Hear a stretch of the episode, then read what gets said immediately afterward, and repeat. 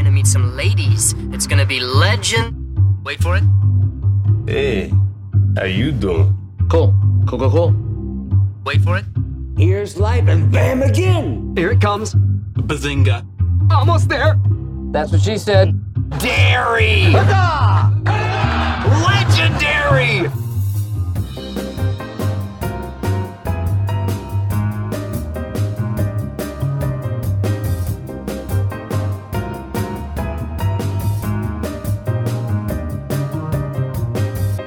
Всем привет!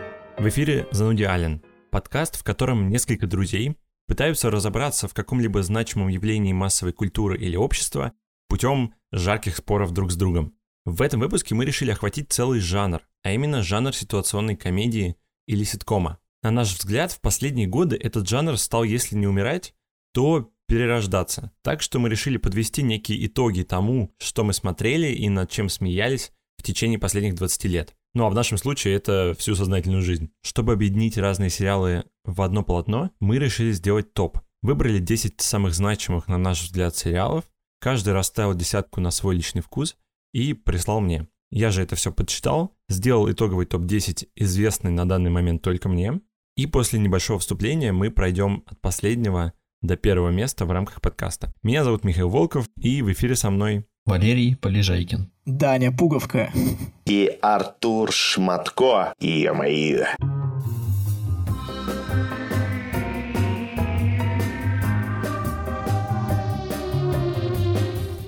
Ситком — это очень специфичный жанр. Зародился он в 30-е годы на радио, но нам он, конечно, привычен в виде телевизионных шоу, которые обычно занимают полчаса в хронометраже, и у них есть какие-то определенные, очень характерные черты. К чертам этим можно отнести статичную камеру, набор комичных персонажей, которые переходят из серии в серию, при этом сюжет развивается обычно минимально, и, наверное, самая криповая штука, которая вообще существует на телевидении — его Величество закадровый смех.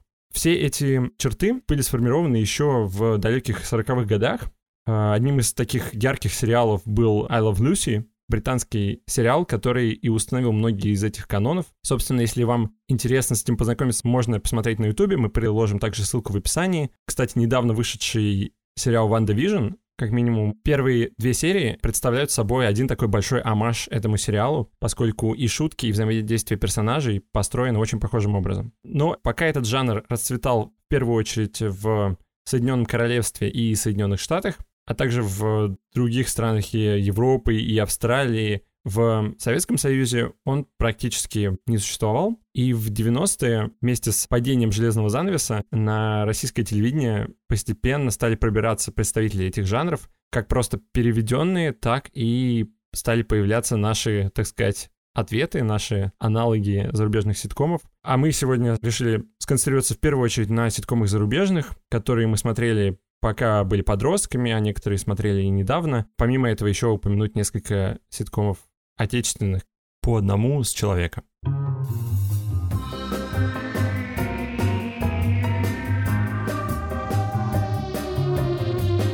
Итак, на десятом месте по версии зануди Алина. Что бы вы думали? Теория Большого Взрыва.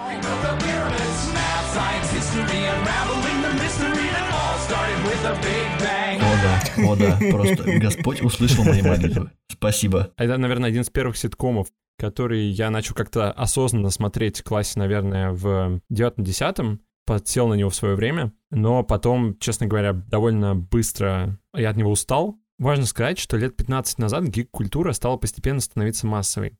И этот сериал на какое-то время возглавил этот тренд, став важным социальным феноменом. Но у него есть проблемы. У Чака Лори, создателя этого сериала, как всегда, на мой взгляд, отсутствует баланс. Там была очень хорошая модель, на которой строились шутки, на которой строились сюжетные повороты, но тема как будто себя исчерпывала, и в сериале было много самоповтора. Если выделить у него один главный плюс и один главный минус, то плюс — это, конечно, великолепная работа Джима Парсонса, который играет максимально социально неадаптированного персонажа Шелдона Купера. Главный минус, на мой взгляд, это то, что это сериал о гиках и о гик-культуре, но особенность, мне кажется, гик-культуры — это максимально серьезное и детальное отношение к тому, что не кажется таким уж серьезным. К комиксам, к фантастическим фильмам и так далее. Но сериал показывает гик-культуру не с точки зрения гика, а с точки зрения той самой блондинки, которая с этим знакомится. И мне, как любителю гик-культуры и в своем роде тоже гику, мне было это очень неприятно, потому что они каждый раз чуть-чуть раскрывали тему, но останавливались на максимально поверхностном уровне и никогда не шли дальше, что, по сути, противоречит самой сути гик-культуры, в которой как раз границ-то и нет. И чем дальше полет фантазии, тем более это было бы правильно, на мой взгляд. Я хочу продолжить, потому что я, наверное, главный хейтер сериала «Теория Большого Взрыва» в нашей четверке. Я объясню почему. У меня тоже сериал «Теория Большого Взрыва» был одним из первых ситкомов больших американских, которые я начинал смотреть. Мне тоже он поначалу, в принципе, нравился, но сейчас я понимаю, что это на безрыбье скорее было. У меня, в принципе, есть большие претензии к тому, что ты похвалил, наверное, сказав, что там есть хорошие шаблоны, на которых построен юмор. Я считаю, что это такой рак ситкомов, то, как построены шутки в теории Большого Взрыва. Возможно, у меня какая-то избирательная память, но для меня большинство шуток в теории Большого Взрыва строится на одном простом шаблоне, что эти гики, в основном Шелдон, попадают в какую-то обычную для обычных людей ситуацию, там, не знаю, стоят в очереди в столовой, спорят о чем-то или что-то еще происходит, и при этом ведут себя по-гиковски, но при этом по-гиковски надо прям брать в кавычки, потому что они ведут себя максимально неестественно и от этого всем становится смешно. Плюс теория большого взрыва, она была бы милой и забавной, возможно, мне бы, но это был один из первых сериалов, в которых я начал замечать одну из главных ошибок и одну из главных таких зарубин, которые меня дико раздражают в ситкомах. Возьмем стандартный ситком. Как ты уже говорил, почти в любом ситкоме у нас есть набор каких-то комичных персонажей. То есть там какой-то один глупый чувачок, одна там, не знаю, девочка-блондинка, один нерд, один умный чувак, один там красавчик. Ну, в общем, короче, стандартный набор персонажей. Если эти персонажи в первых сезонах какого-либо сериала нравятся зрителю, у сценаристов возникает очень большой соблазн вот эти их черты прикольные. То есть там у одного глупость, у другого какой-то мачизм, у третьего его ум, там, у четвертого отсутствие социальной связи и прочее. Выкрутить их на максимум. От этого якобы увеличится количество генерируемой, так сказать, ржомбы. И из-за этого пропадает вообще и весь фан, и вся эмпатия к персонажам, вся способность смеяться над ними. Даже не над ними, а вместе с ними, потому что ты, типа, начинаешь смотреть сериал как э, какие-то чуваки, которые похожи, возможно, на тебя или на кого-то, кого ты знаешь, ну, а с какими-то особенностями прикольными, и они попадают в какие-то прикольные жизненные ситуации и прочее, а потом они превращаются просто в каких-то идиотов конченых, вот, просто потому что вот этот рычаг был выкручен на максимум, и в теории Большого Взрыва. Это, мне кажется, отлично видно. В общем, я не верю, мне не смешно, я, по-моему, на десятое место поставил спокойной совестью этот сериал.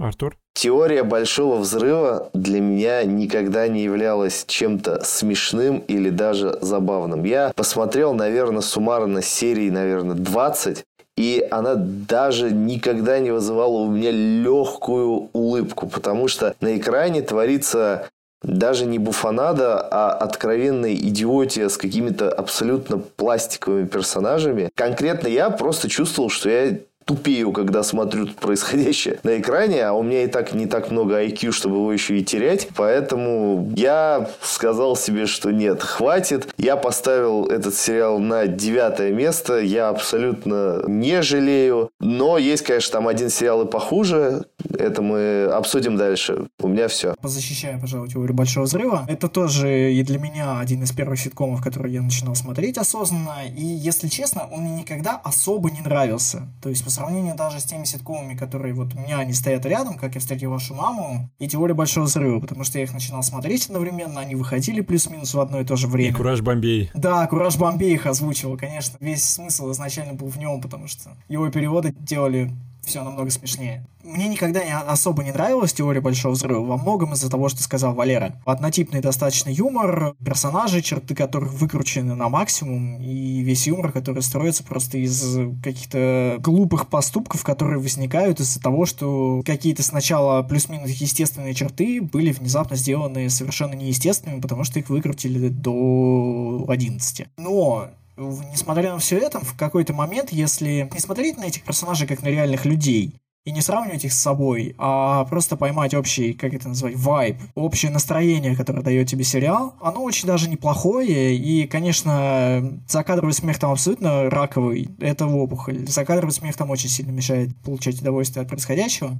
Опять-таки, если абстрагироваться от всех вот этих негативных черт и чисто получать удовольствие от того, как написаны шутки, то есть там действительно есть смешные шутки, особенно шутки, которые построены на Шелдоне, они не теряют со временем своего вкуса, даже становятся смешнее где-то. То есть там явно меняется команда писателей в какой-то момент может быть, не меняется команда писателей, но она, во всяком случае, обновляется, потому что юмор не становится хуже, то есть он не становится абсолютно заезженным, как в некоторых ситкомах, о которых мы будем говорить в дальнейшем.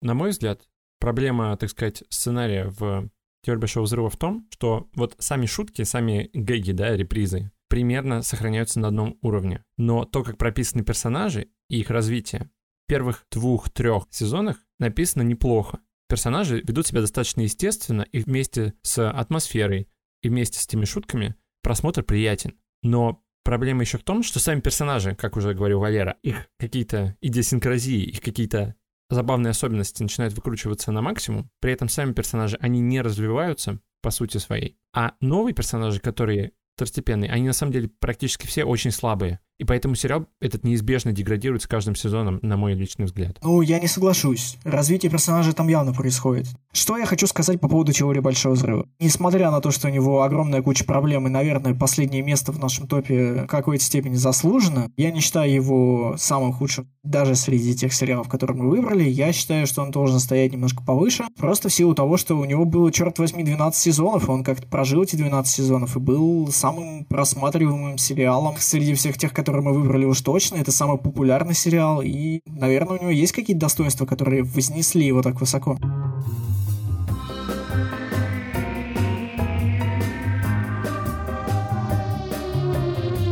Итак, девятое место. Что вы думали, Крош Бомбей нас не покидает. Как я встретил вашу маму?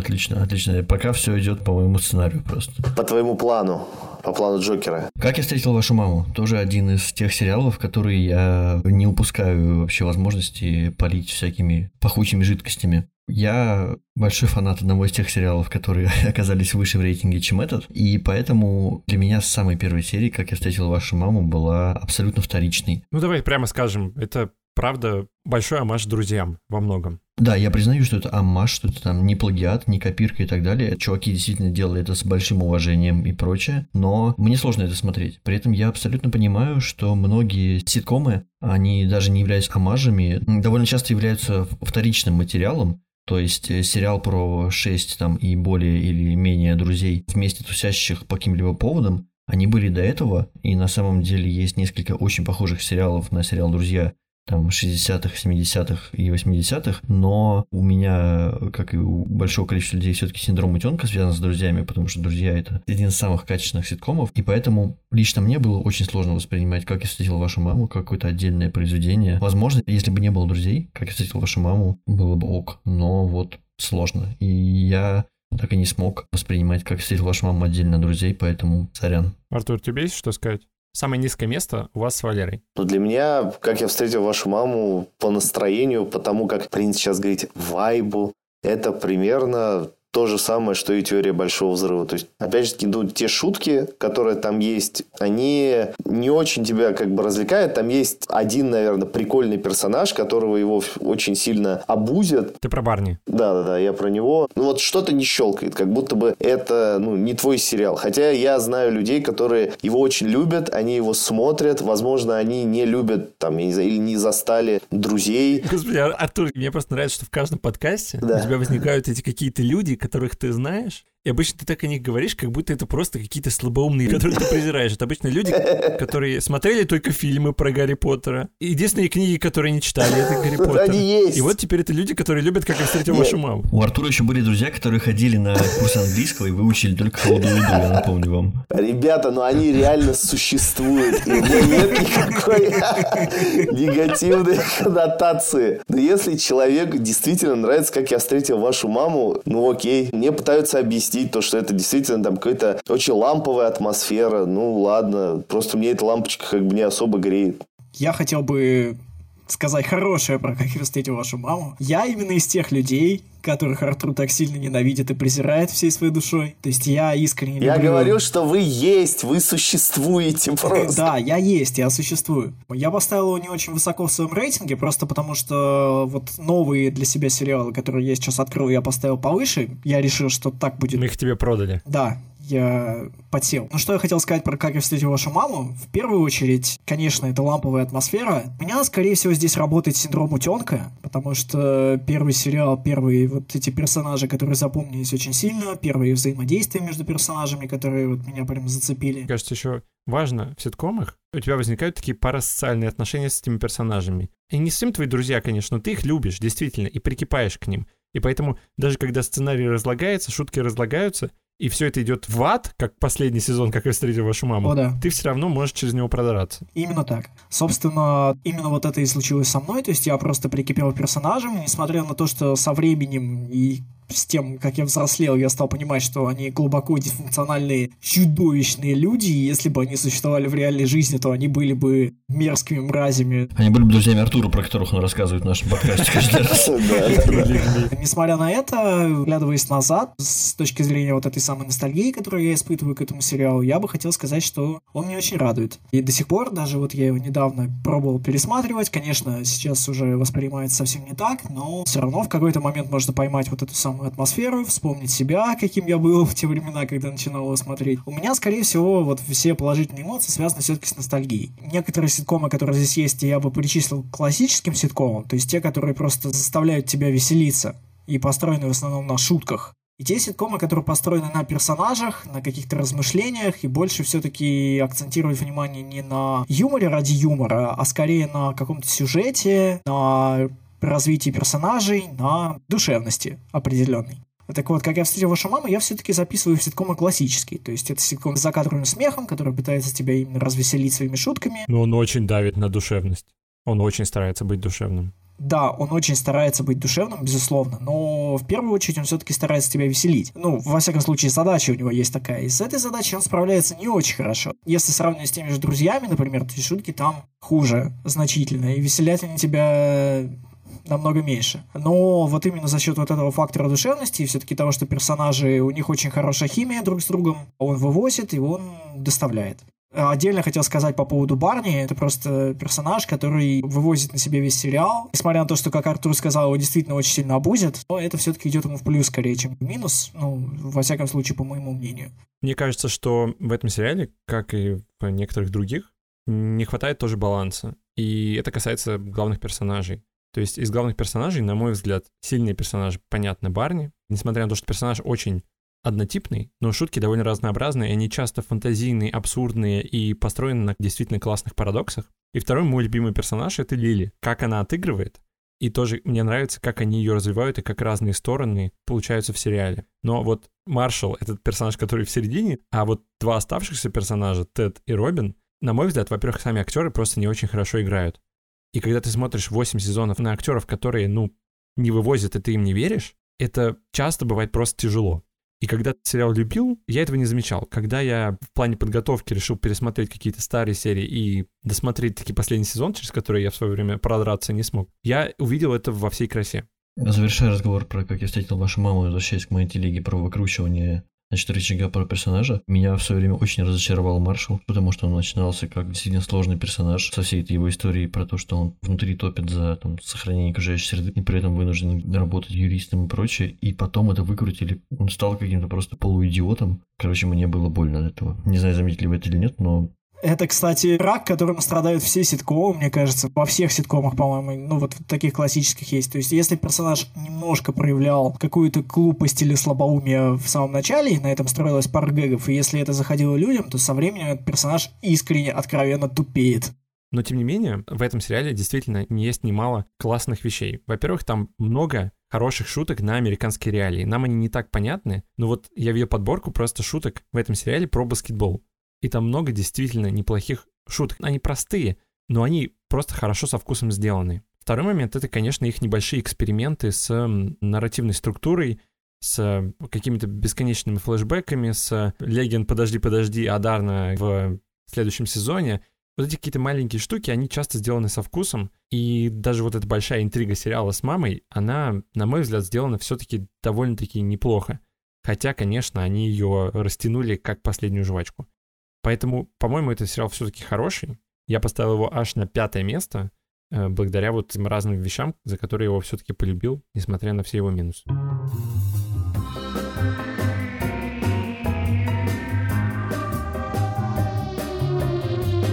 Это будет по рекомендации, наверное. То есть я не смотрю российские сериалы. Вот, ну, не смотрел, не знаю, даже самую классику, типа тех же солдатов или моей прекрасной няни я упустил в свое время. Однако был один сериал, который в какой-то момент меня зацепил. Это «Реальные пацаны».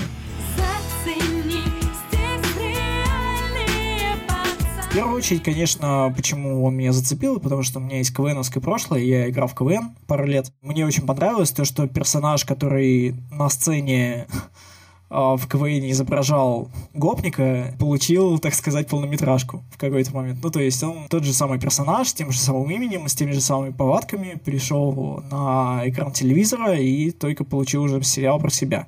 Да, но при этом он не деградировал, а стал глубже. Вот это что интересно, мне кажется. Да, удивительным образом этот персонаж развился, получил многосторонность какую-то, многогранность. Получил также интересный supporting cast, то есть у него получилось много сопутствующих персонажей, но они, может быть, не такие глубокие, но крайне забавные. Сам сериал был в какой-то степени новаторским. Такая манера съемки, то есть а-ля реалити. Сейчас этим уже, конечно, никого не удивить. Когда этот сериал выходил, это было довольно ново. Одна из самых важных особенностей этого сериала в том, что он наименее вторичный из российских ситкомов той волны, скажем так. Он не просто купленный по лицензии и где шутки переписаны и переведены, он действительно про Россию, и это ощущается.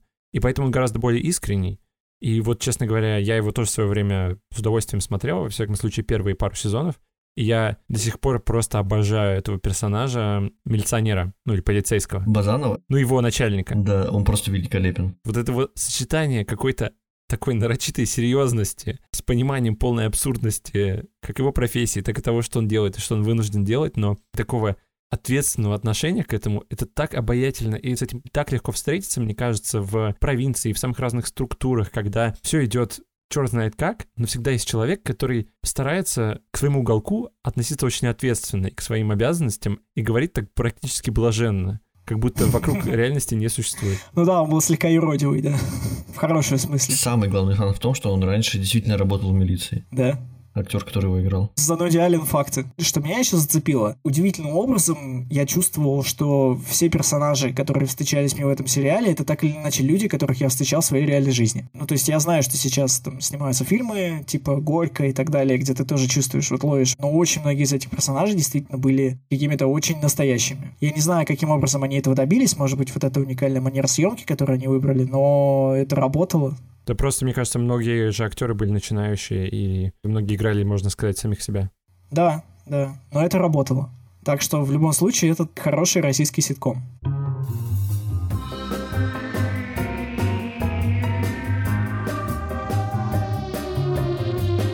Итак, восьмое место, и это «Офис», британская версия.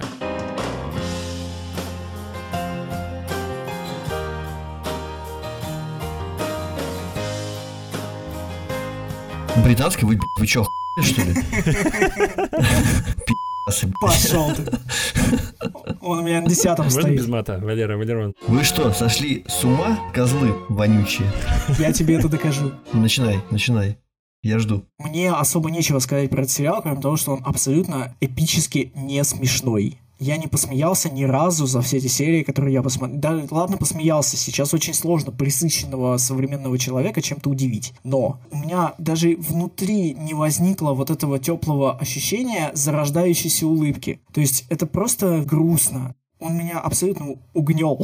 То есть он меня угнетал, угнетает. Ты от него приунул. Да, я от него достаточно сильно приуныл. Все, что я могу сказать про сериал, это то, что он просто не смешной, хотя задумывался как смешной. Мои полномочия все. Я продолжу. На мой взгляд, это очень типичный британский ситком. Особенность британских ситкомов в том, что там обычно смеются не вместе с персонажами, а над персонажами. Большинство британских ситкомов очень сатирические и выставляют своих персонажей в довольно неприглядном свете. «Офис» — это отличная сатира на бессмысленность офисной жизни с просто гениально исполненным инфантильным придурком в центре повествования. Персонаж Рики Джервейза, он просто прекрасен. Он доведен до абсурда, но при этом он довольно реалистичен. Все сцены с ним мне смотреть было интересно и смешно и увлекательно. Но, честно, на мой взгляд, все остальные персонажи, даже включая Мартина Фримена, просто слабые и декоративные, и смотреть за ними неинтересно. Мне, во всяком случае. Все сказали? Да.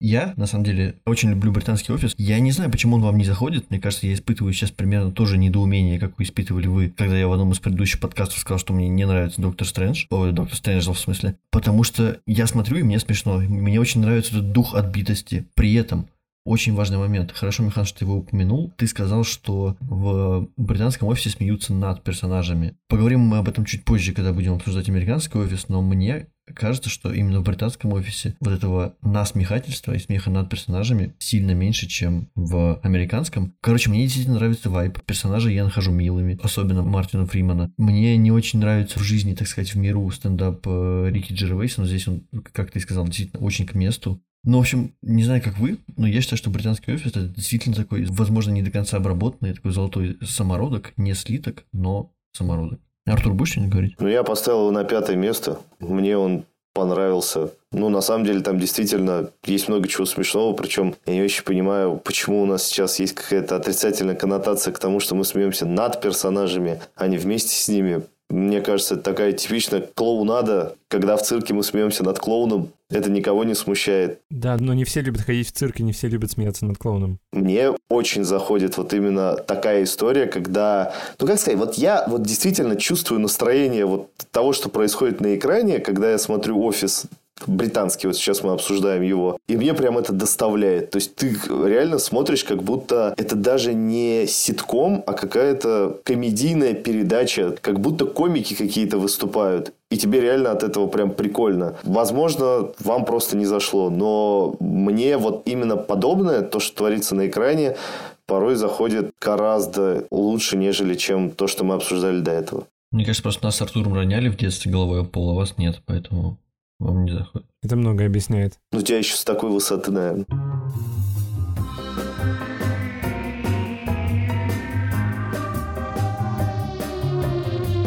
И дальше, неудивительно, но офис американской версии.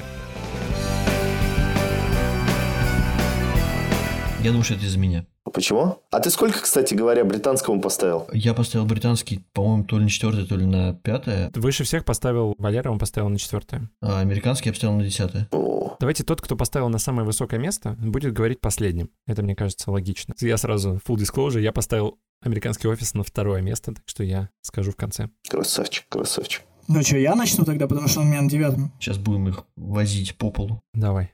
К разговору о клоунах. Я не люблю смеяться над кем-то. Когда я вижу человеческую глупость, я испытываю две эмоции. Либо злость, либо жалость. Это не те эмоции, которые я хочу испытывать при просмотре ситкома. Американский офис, как и британский офис на самом деле, это клоунада на 100%. Из хорошего, конечно, харизма Стива Карелла. То есть он очень неплох, и поэтому а, он у меня стоит на девятом месте, на десятом. Хотя не делят это почетное дно у меня просто потому, что я не люблю смеяться над человеческой глупостью. Да нет шуток, которые построены не на том, чтобы кто-то сделал что-то тупое, и потом кто-то из supporting cast а смотрит в камеру, что тоже, по-моему, абсолютно идиотская замена закадровому смеху. То есть это то же самое, и, ну, просто людям почему-то это нравится, кому-то больше нравится, чем закадровый смех, но, по-моему, это просто те же яйца, только в профиль, уж простите меня. Я не люблю смеяться над глупостью, я не люблю смеяться над буффонадой, которая происходит, поэтому у меня стоит на дне, потому что это не смешно, грустно и вгоняет меня в депрессию. Да, я могу продолжить эту тему, потому что у меня американский офис стоит на десятом месте в моем списке. Просто для сравнения, в офисах и в американском, и в британском были две э, похожие серии, вот эти классические рождественские серии, в которых команда ситкома, да, основные персонажи празднуют Рождество. В британском офисе они что-то попраздновали, что-то потупили, но, короче, стандартная отбитая ситуация, и даже если кто-то из основных персонажей попадал в какую-то неловкую ситуацию или что-то еще, он выходил из этой ситуации, посмеявшись как бы вместе со всеми. Я просто охренел, когда смотрел серию американского офиса про Рождество. Они устраивали тайного Санту. Одна из основных персонажей американского офиса, какая какая-то такая толстая тетушка, которая абсолютно нормально себя вела в остальных сериях и вообще персонаж которого, ну, вроде как по ролевой модели стоит пожалеть, она по тайному Санте подарила главному персонажу американского офиса, которого играет Стив Карл, какие-то вязаные перчатки. Он, соответственно, что-то начал говнить. В итоге что-то пытался их поменять всю серию и все остальное. И в итоге она расстроилась из-за этого, там что-то ушла куда-то поплакать и все остальное. И все, то есть она не получила никакого выхода. Они оскорбили персонажа, который ничего не сделал. Посмеялись над персонажем, который ничего не сделал. И все. Она не получила потом никакого выхода положительного из этой истории, ни какой-то компенсации, просто ничего. И я просто охренел. И это один из самых ярких примеров из тех серий американского офиса, что я видел. Но в целом там это происходит постоянно. Они постоянно насмехаются. В британском офисе, мне кажется, этого гораздо меньше. И поэтому мне вот прям просто противно было смотреть американский офис, хотя он там вроде как гораздо более популярный, но это просто пиздец. Я согласен. Вот это ощущение отвращения возникает у тебя во время просмотра, оно при просмотре американского офиса просто зашкаливает. То есть это либо смех над глупостью, либо смех над ну, чем-то просто вот мин, злое, что-то плохое, что происходит, над чем не стоит смеяться, но это выставляется как шутка. Да, я просто хотел дополнить как раз про то, что то ли на этапе последних сезонов американского офиса, то ли уже после окончания начался сериал «Парки зоны отдыха», отдыха, который я считаю одним из своих любимых ситкомов. Это как будто офис на самом деле. Просто как какой-то департамент, работающий над парками и зонами отдыха. И там в первом сезоне большая часть шуток, большая часть комедии строилась над тем, что главная героиня Лесли, ее также все в офисе там гнобили, смеялись над ней и прочее. И создатели увидели, это было в интервью, я в одном из предыдущих подкастов сказал, что интервью как бы не стоит читать и все остальное, но они это подтвердили, что они увидели, что рейтинги маленькие, и начиная со второго сезона там полностью меняется комедийная структура, как бы они все вместе сосуществуют в этом офисе в парках сонных отдыха и смеются над каждым, никого не гнобят, и рейтинги просто подскочили, и для меня это просто какой-то луч надежды, что вот этого говна, который был в американском офисе, больше не будет. У меня все. Офигеть. Реально офигеть. Я, короче, сужу ситкомы по степени того, Сколько, скажем так, позитива они мне приносят, сколько я угораю над серией. Наверное, вот американский офис, понимаю, что он отличается от британского, но они для меня как неразделимые такие некие братья, просто чуть с разным характером, может даже сильно разным, но они все равно про одно и то же, лично для меня. И они мне дико доставляли, и американский просто мне доставлял больше, потому что в британском я смеялся над этой буфанадой, в американском они еще сильнее этот тумблер выкрутили, что, наверное, может и оттолкнуть, вот, допустим, то, о чем Валера говорит. Игул, в принципе, тоже, ну, лично для меня он смешной. Артур, можете тебя спросить, ты смеешься над инвалидами? А над Даун? Нет, но... Этот козырь не покрыть.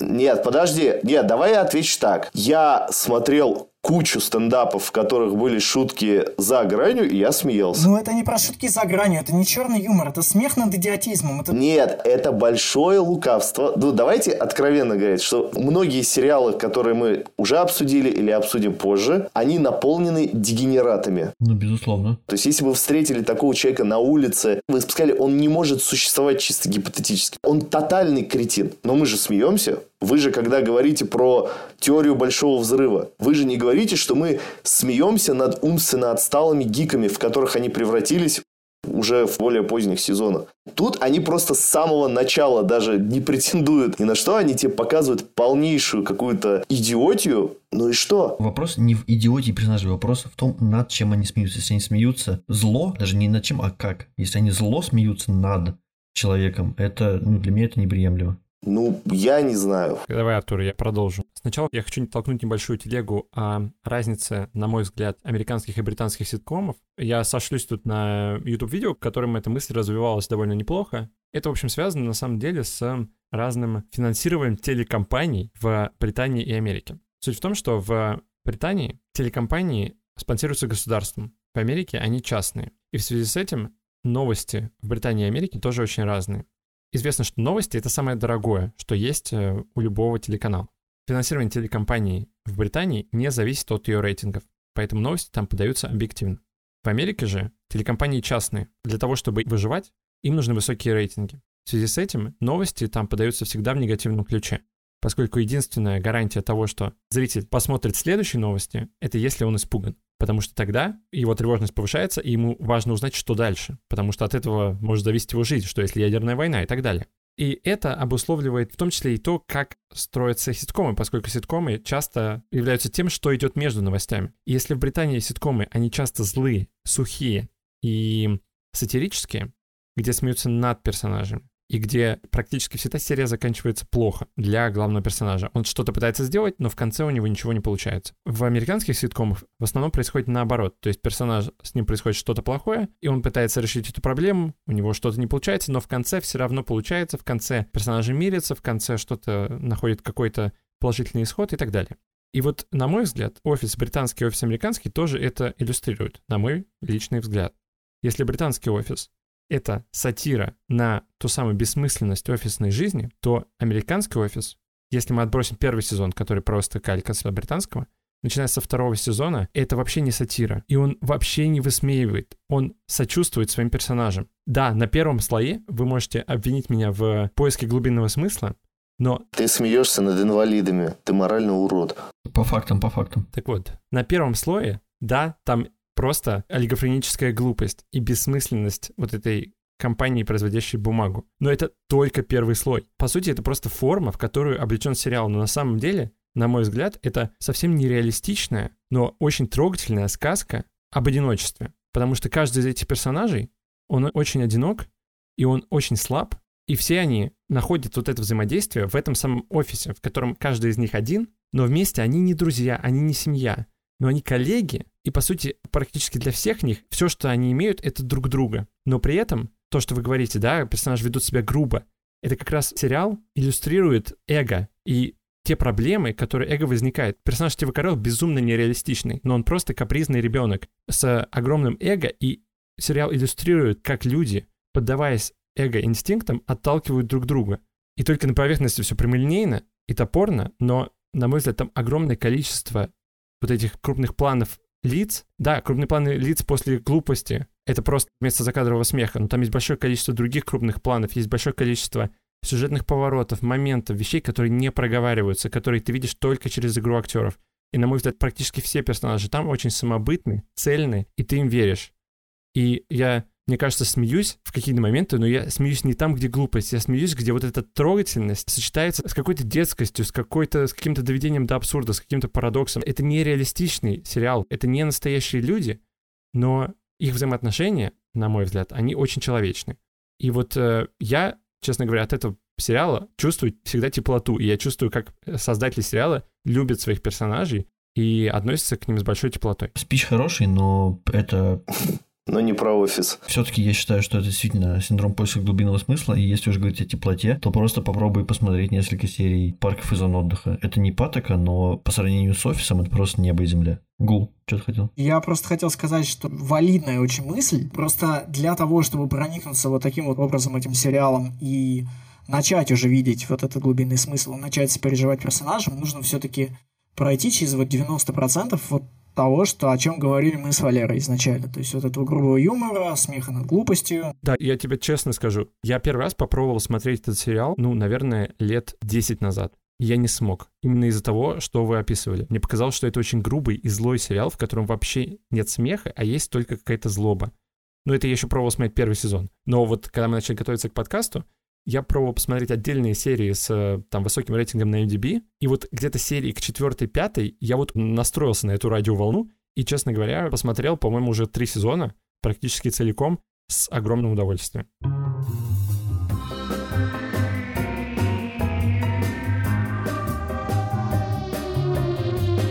Сейчас очередь моего российского сериала, и это очень сильный зашквар. Он нравился мне в 14 лет, я смотрел его не очень много, но он почему-то оставил у меня очень теплые воспоминания. Сериал этот называется «Трое сверху». Держит их втроем, причина одна.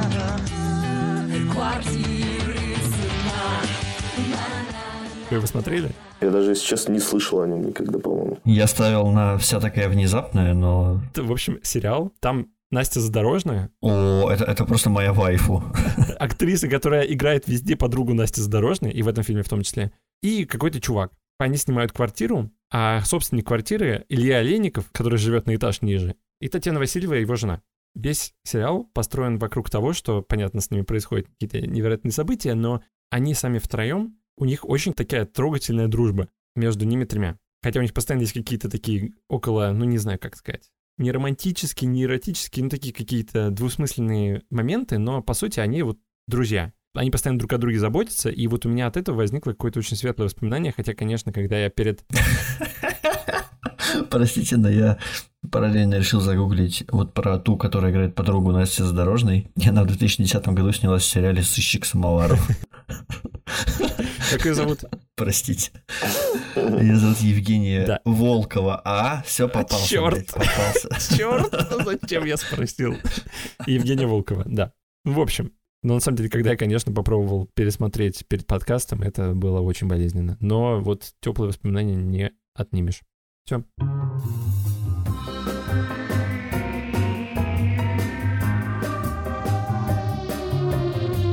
Итак, шестое место. И это, да, это, конечно, моя боль, потому что только на шестом месте сериал «Сообщество» или «Комьюнити».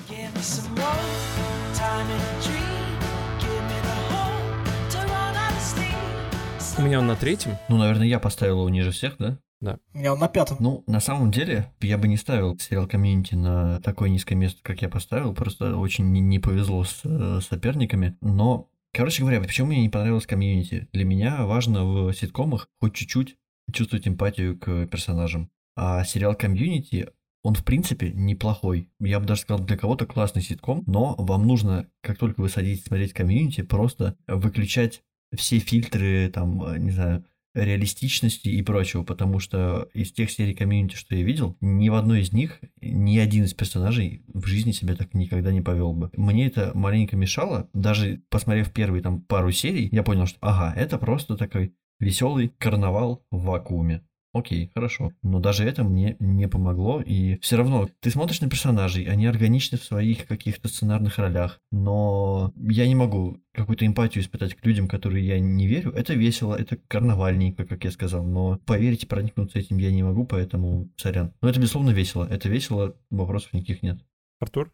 Там очень прикольный китаец. По фактам, по фактам, да.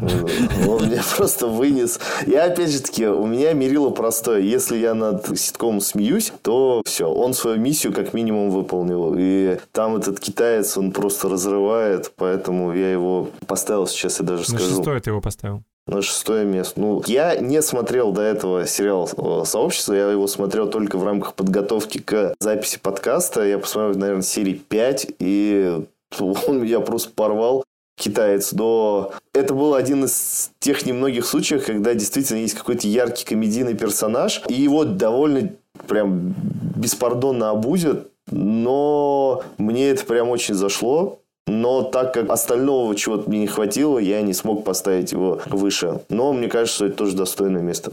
Все. Ну, что я хочу сказать? Он очень хорошо написан с точки зрения сценария, точки зрения шуток, насколько органично они вписаны в сценарий. Он довольно спайси. Он очень хорош. Мне я испытываю искреннее удовольствие, то есть просто переводя его чисто вот в какой-то текстовый формат. А актеры хорошо играют, безусловно. Там очень хорошие актеры, там Дональд Гловер. А, ведь, ну, я, я не всех знаю. Только, только Дональда Кловера. Звучало как начало списка, который быстро закончился. А, Не-не-не, просто я почему сказал Дональд Гловер, просто это очень хороший актер, который там, ну, довольно на вторых ролях. Когда вот такие чуваки там на вторых ролях, то о многом говорит. Ну, ему там было 19 лет, по-моему, когда он снимался. Ну ладно. Да, да, да. А смысл в чем? Я очень респектую Дэна Хармона с точки зрения сценарного мастерства. Я не могу сказать, что сильно большой фанат Рика и Морти, но шутки пишет чувак хорошо. Братья Руссо, состав там очень звездный, который все это пишет и делает. И сериал очень хорошо сделан, очень качественный, очень смешной, очень веселый. Но я не смотрел достаточно серий для того, чтобы поставить его выше в своем списке. Он у меня на пятом месте, потому что такой неопределенный. Я не могу сказать про него ничего плохого, но я не могу сказать, что я прям вот за те серии, которые я посмотрел, я очень сильно проникся персонажами, или я вот прям смеялся до упаду, или что-то меня вот прям тронуло так сильно. Я головой хорошо оцениваю качество. Пожалуй, на этом остановлюсь. Мгм. Ну, я обожаю комьюнити, честно. Мне кажется, что это, наверное, самый смешной сериал из всех этих. И субъективно я бы поставил его, наверное, на первое место, потому что мы говорили о теории Большого Взрыва, что это сериал о гик-культуре с точки зрения обывателя. На мой взгляд, комьюнити — это сериал о колледже, о повседневности с точки зрения гика. Но гика в смысле неограниченного полета фантазии. То есть гика, который видит параллели между куриными стрипсами в столовой и крестным отцом, который видит параллели между абсурдно организованным пейнтбольным турниром в колледже и лучшими образцами спагетти-вестернов.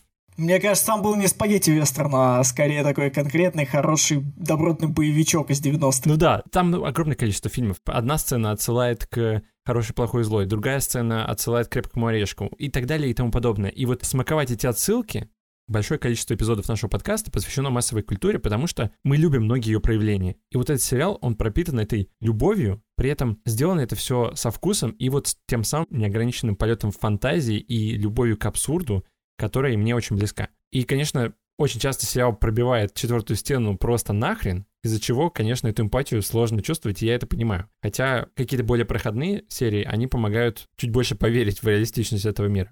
Единственное, почему этот сериал у меня не на первом месте, это что, насколько я понимаю, у сериала часто были проблемы с бюджетом, из-за чего им часто не хватало времени. Часто Дэн Хармон, насколько я понимаю, вел себя довольно капризно, у него были периоды депрессии, периоды отсутствия продуктивности, и поэтому сериал не очень хорошо сбалансирован. И вообще он пьет.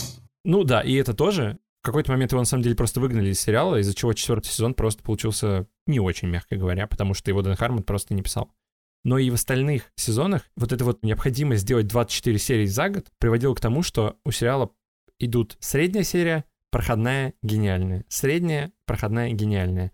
Но вот ради каждой из этих гениальных серий я сериал очень люблю, но поставить его выше третьего я не мог. Но от меня приз зрительских симпатий уходит комьюнити.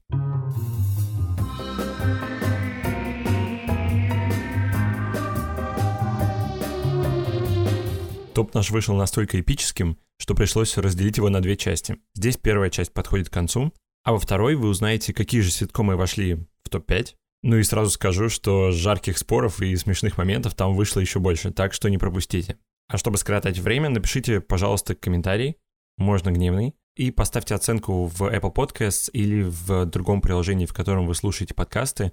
Это поможет продвижению, так что нас послушает чуть больше людей. До встречи.